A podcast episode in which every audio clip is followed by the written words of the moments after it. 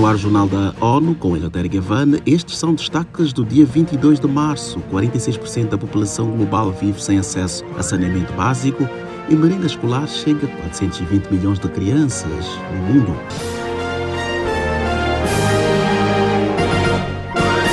Num planeta com 8 bilhões de habitantes, 26% da população não tem acesso à água potável ou 2 bilhões de pessoas. Os dados são do relatório da Organização das Nações Unidas para a Educação, Ciência e Cultura, UNESCO. Neste 22 de março, a organização marca o Dia Mundial da Água, que este ano busca debater soluções para a crise de acesso e serviços de higiene, além da cooperação sobre o uso e gerenciamento do recurso para evitar uma crise global. Os dados divulgados pela UNESCO apontam para um cenário desafiador. Entre 2 e 3 bilhões de pessoas sofrem com falta de água pelo menos um mês ao ano. Esse quadro representa graves riscos para meios de subsistência, principalmente da segurança alimentar e do acesso à eletricidade. Embora o acesso à energia tenha aumentado na África subsaariana nos últimos anos, continua baixo.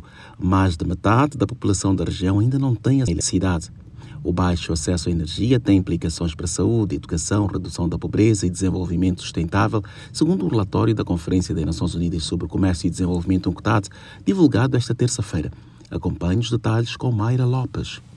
Segundo o estudo, a falta de acesso aos combustíveis e tecnologias limpas para cozinhar é uma das principais preocupações, especialmente para as mulheres e meninas.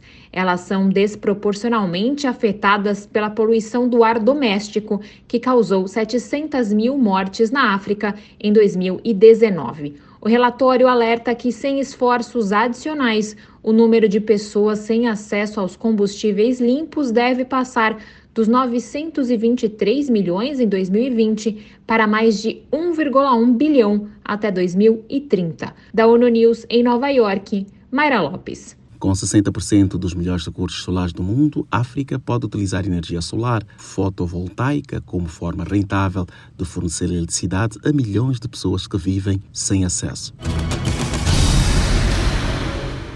Habitantes da África, Sul da Ásia, América do Sul e Central e nos pequenos estados insulares têm 15 vezes mais possibilidades de morrer de desastres relacionados ao clima, segundo o secretário-geral António Guterres.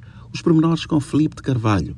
Nesta terça-feira, o líder da ONU convocou um painel de líderes de agências da organização, bancos de desenvolvimento, organizações humanitárias, sociedade civil e empresas para catalisar esforços políticos, tecnológicos e financeiros para garantir que avisos precoces contra desastres possam beneficiar a todos. Da ONU News em Nova York, Felipe de Carvalho.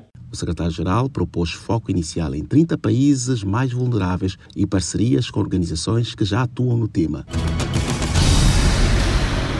Diante de uma crise de acesso à comida e dos esforços de famílias para colocá-la na mesa, os governos estão convencidos de que a alimentação escolar é uma forma poderosa e económica de garantir o sustento de crianças vulneráveis. A constatação é de um novo relatório do Programa Mundial de Alimentos, PMA, revelando que quase 420 milhões de crianças recebem o tipo de refeições em nível global. O Estado da Alimentação Escolar 2022 indica que autoridades estão cientes de que merendas são uma forma poderosa e económica de assegurar que crianças em situação de fragilidade possam comer. O número de crianças com o tipo de alimentação em todo o mundo está agora 30 milhões acima do total de 2020, representando cerca de 41% de todas as crianças na escola.